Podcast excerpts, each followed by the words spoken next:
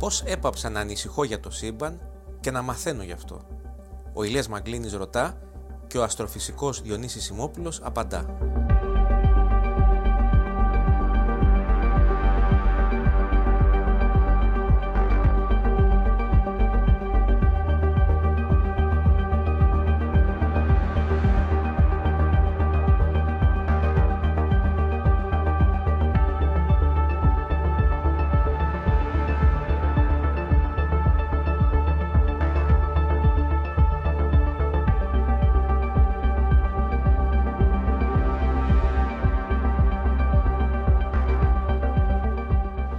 Κύριε Σιμόπουλε, μιλάμε για τη μεγάλη έκρηξη, το περίφημο Big Bang, από το οποίο δημιουργήθηκε το σύμπαν.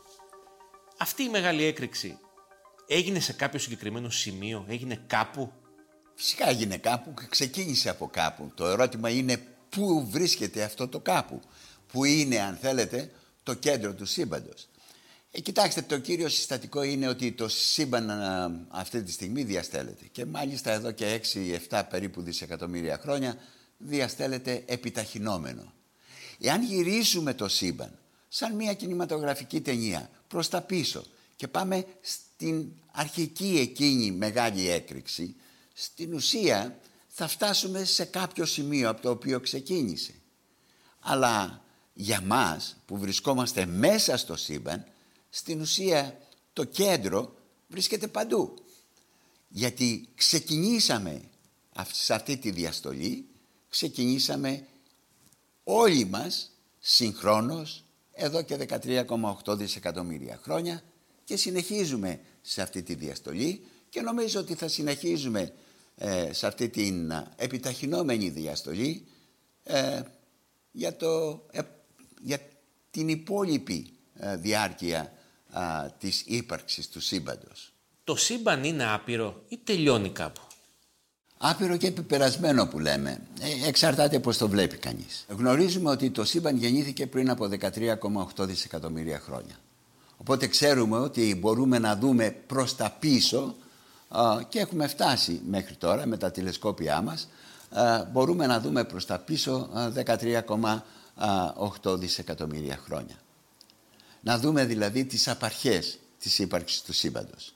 Γύρω μας ε, υπάρχει μια τεράστια ποσότητα α, α, μικροκυματικής ακτινοβολίας η οποία είναι διάχυτη στο γύρο χώρο.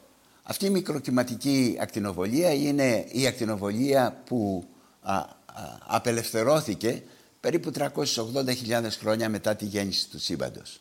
Οπότε μπορούμε να δούμε αυτά τα πρώτα, αυτές τις πρώτες σε εισαγωγικά στιγμές της ύπαρξης ε, του σύμπαντος. Παρόλα αυτά, παρόλο δηλαδή που ε, η ηλικία του σύμπαντος είναι 14 ε, περίπου δισεκατομμύρια χρόνια, εν τούτης, θα μπορούσε κανείς να πει ότι από τη μία πλευρά 14 δισεκατομμύρια χρόνια, από την άλλη πλευρά άλλα 14 δισεκατομμύρια χρόνια, ότι η διάμετρος του σύμπαντος ε, είναι περίπου 28 δισεκατομμύρια χρόνια, έτη φωτός μάλλον. Δυστυχώς δεν είναι η σωστή απάντηση αυτά τα 28 ε, δισεκατομμύρια έτη φωτός. Η σωστή απάντηση είναι ότι όλα αυτά τα 13,8 δισεκατομμύρια χρόνια το σύμπαν διαστέλλονταν. Άρα σήμερα το σύμπαν από τη μία πλευρά έχει 46 κάτι δισεκατομμύρια έτη φωτός και άλλα τόσα από την άλλη πλευρά. Με άλλα λόγια, η διάμετρος του σύμπαντος σήμερα είναι περίπου 93 περίπου δισεκατομμύρια έτη φωτός. Αυτό όμως είναι το παρατηρήσιμο σύμπαν. Αυτό που μπορούμε να παρατηρήσουμε. Υπάρχει, γιατί το βλέπουμε άλλωστε και παρατηρησιακά, υπάρχει και ένα άλλο κομμάτι του σύμπαντος το οποίο δεν μπορούμε να παρατηρήσουμε γιατί έχει ξεφύγει πλέον από την παρατηρήσή μας. Έχει ξεφύγει δηλαδή από τα όρια που μπορούμε να παρατηρήσουμε. Με αυτή λοιπόν την έννοια δεν γνωρίζουμε πόσο μεγάλο είναι το υπόλοιπο σύμπαν. Περιοριζόμαστε να βλέπουμε το παρατηρήσιμο σύμπαν το οποίο περιορίζεται όπως είπαμε στα 93 περίπου ε, δισεκατομμύρια έτη φωτός Αλλά πόσο είναι το μη παρατηρήσιμο σύμπαν, ε, αυτό δεν το γνωρίζουμε. Μερικοί θεωρούν ότι ίσως να είναι άπειρο. Ε, άλλοι ότι είναι και αυτό πεπερασμένο. Γεγονός είναι ένα, ότι δεν πρόκειται, τουλάχιστον προς το, προς το παρόν, να βρούμε την απάντηση στο ερώτημα της απειρότητας ή όχι του σύμπαντος. Μπορούμε να βρούμε όμως απάντηση στο ερώτημα αν θα τελειώσει κάποτε αυτό το σύμπαν, αν έχει ημερομηνία λήξης, ας πούμε. Ναι, ε, εδώ πλέον μιλάμε για άλλου είδους ερώτηση η οποία έχει να κάνει με το εξής, ότι αυτή είναι η ηλικία η σημερινή, 13,8 δισεκατομμύρια χρόνια. Βλέπουμε ότι το σύμπαν επιταχυνόμενο έστω διαστέλλεται. Γνωρίζουμε ότι θα φτάσει κάποια στιγμή να φτάσουμε στο τέλος του σύμπαντος. Τι εννοούμε όταν λέμε τέλος του σύμπαντος; Ας πάρουμε τα πράγματα με τη σειρά. Γνωρίζουμε ότι ένα άστρο, ο ήλιος μας για παράδειγμα, γεννιέται, εξελίσσεται και κάποια στιγμή πεθαίνει. Στην περίπτωση του ήλιου η ηλικία του φτάνει περίπου τα 4,5-5 δισεκατομμύρια χρόνια σήμερα.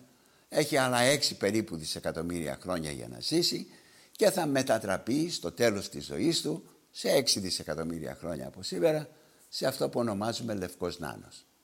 Άλλα άστρα, πολύ γιγάντια, πιο γιγάντια από τον δικό μας ήλιο, θα έχουν διαφορετική εξελικτική πορεία.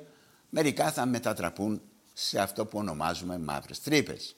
Αυτού του είδους την εξέλιξη θα την υποστούν όλα τα άστρα από τη στιγμή που γεννιόνται μέχρι που θα πεθάνουν.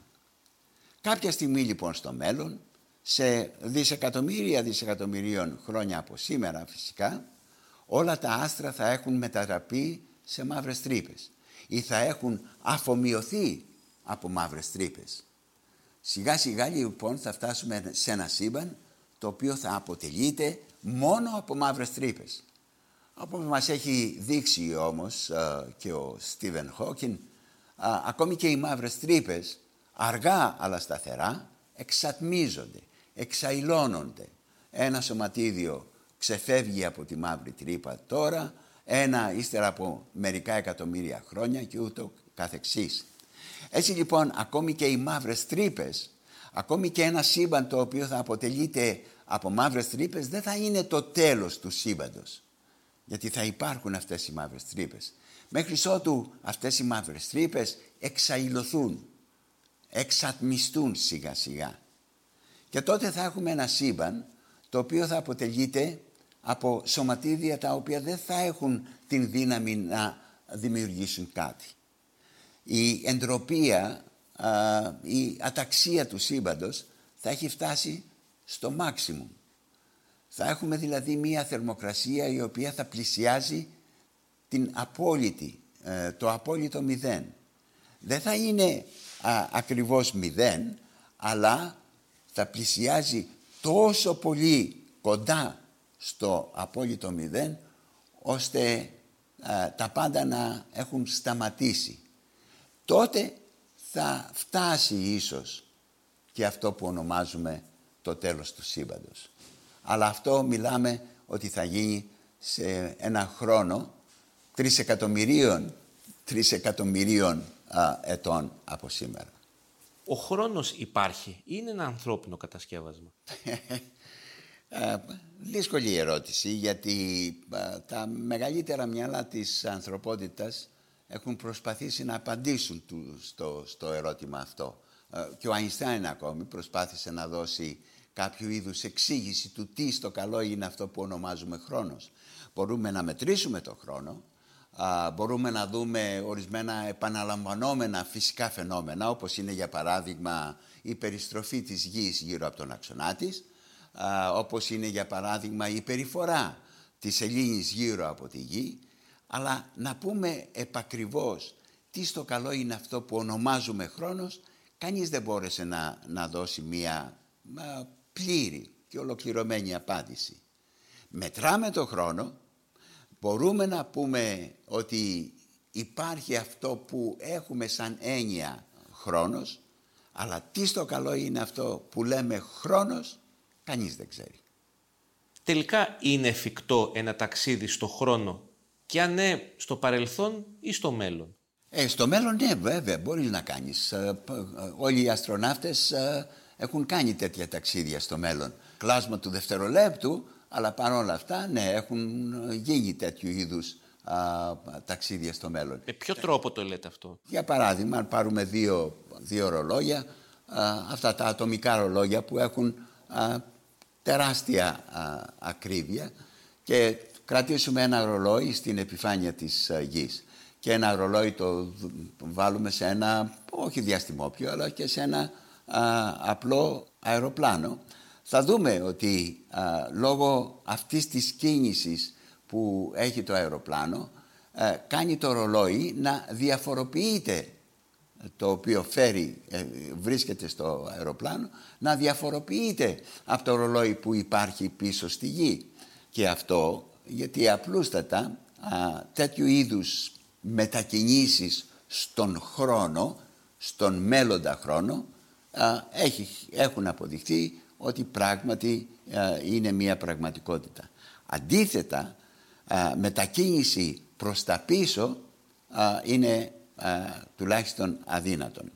Έχουμε φυσικά ορισμένες επεξηγήσεις ε, γι' αυτό. Έχουμε το δεύτερο νόμο της θερμοδυναμικής που μας λέει ότι το βέλος του χρόνου είναι προς μία κατεύθυνση. Ε, όταν έχουμε για παράδειγμα, ε, έχουμε επίσης την έννοια της εντροπίας. Όταν ένα αυγό πέφτει κάτω στο πάτωμα και σπάει, δεν μπορείς να το ξανακάνεις αυγό. Όλα αυτά είναι όμορφα και ωραία. Ακόμη πιο όμορφο όμως είναι και το παράδοξο που συμβαίνει με την περίπτωση των α, παππούδων μας. για παράδειγμα, αν κάποιος μπορούσε να πάει πίσω στο χρόνο με κάποιον τρόπο, με κάποια τεχνολογία και κατά κάποιον τρόπο σκότωνε τον παππού του, χωρίς να το θέλει φυσικά.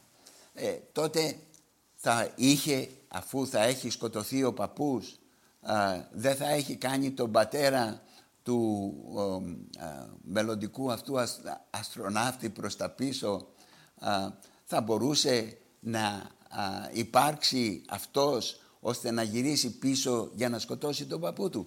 Είναι δηλαδή ένας φαύλος κύκλος ο οποίος δεν μπορεί να εξηγηθεί. Και έτσι ταξίδια στο παρελθόν μάλλον είναι αδύνατο να υπάρξουν. Όμως και στο μέλλον, αν μιλούσαμε ότι θα μπορούσαμε να πάμε πολλά χρόνια μπροστά και όχι αυτά τα νανοδευτερόλεπτα των ατομικών ρολογιών, θα, θα μπορούσαμε να το κάνουμε με την ταχύτητα του φωτός αν μπορούσαμε να την πλησιάσουμε; Όχι, θα έλεγα ακόμη και χωρίς την ταχύτητα του φωτός. Δηλαδή άμα μπορούσες να έχεις ένα διαστημόπλιο για παράδειγμα με 10% την ταχύτητα του φωτός. Όχι 300.000 χιλιόμετρα το δευτερόλεπτο, αλλά 30.000 ε, χιλιόμετρα το δευτερόλεπτο.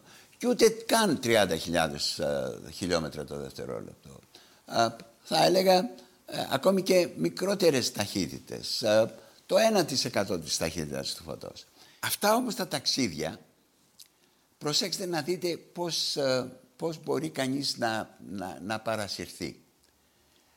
Εάν τρέχεις με μία τόσο μεγάλη ταχύτητα, ο χρόνος για σένα όταν κοιτάς δηλαδή μέσα στο διαστημόπλοιό σου το, ε, το ρολόι σου, βλέπεις ότι τρέχει κανονικά. Ο μεταβολισμός σου τρέχει κανονικά. Όμορφα και ωραία είναι. Αλλά στο υπόλοιπο σύμπαν τα πράγματα είναι διαφορετικά. Έτσι λοιπόν μπορεί κάποιος με μια τέτοια μεγάλη ταχύτητα να επισκεφθεί για παράδειγμα τον Αλφα Κεντάβρου, τον εγκύτατο του Κεντάβρου, το πλησιέστερο σε μας άστρο, σε μια απόσταση περίπου 41 τρισεκατομμυρίων χιλιόμετρων, δηλαδή 4,2 περίπου έτη, ε, έτη φωτός μακριά. Θα μπορούσες λοιπόν να το επισκεφθείς αυτό μέσα στην διάρκεια της ζωής σου. Όταν όμως γυρνούσες πίσω, α, στην ουσία θα έχουν περάσει πολλές χιλιάδες χρόνια και όχι τα 8 χρόνια, 4 Ακριβώς. για σένα φυσικά είναι ένα ταξίδι, άμα τρέχεις με την ταχύτητα του φωτός, η οποία ε, ένα ταξίδι το οποίο διαρκεί α, μετεπιστροφής ε, περίπου 8,5 ε, χρόνια. αλλά θα γυρίσεις πίσω σε ένα πλανήτη ο οποίος ίσως να μην υπάρχει έτσι όπως ε, τον ξέρεις. Με αποτέλεσμα φυσικά τα, τα εκατομμύρια που θα χρειαστεί μια τέτοια αποστολή να μην είναι δυνατόν να, γίνει, να γίνουν αποδεκτά από μια κοινωνία. Δηλαδή, για φαντάσου μια κοινωνία να δαπανίσει ενέργεια, να δαπανίσει χρήματα αν θέλετε, που ε, θα οδηγήσουν ε, σε μια αποστολή την οποία δεν πρόκειται ποτέ να δουν αν πέτυχε ή δεν πέτυχε.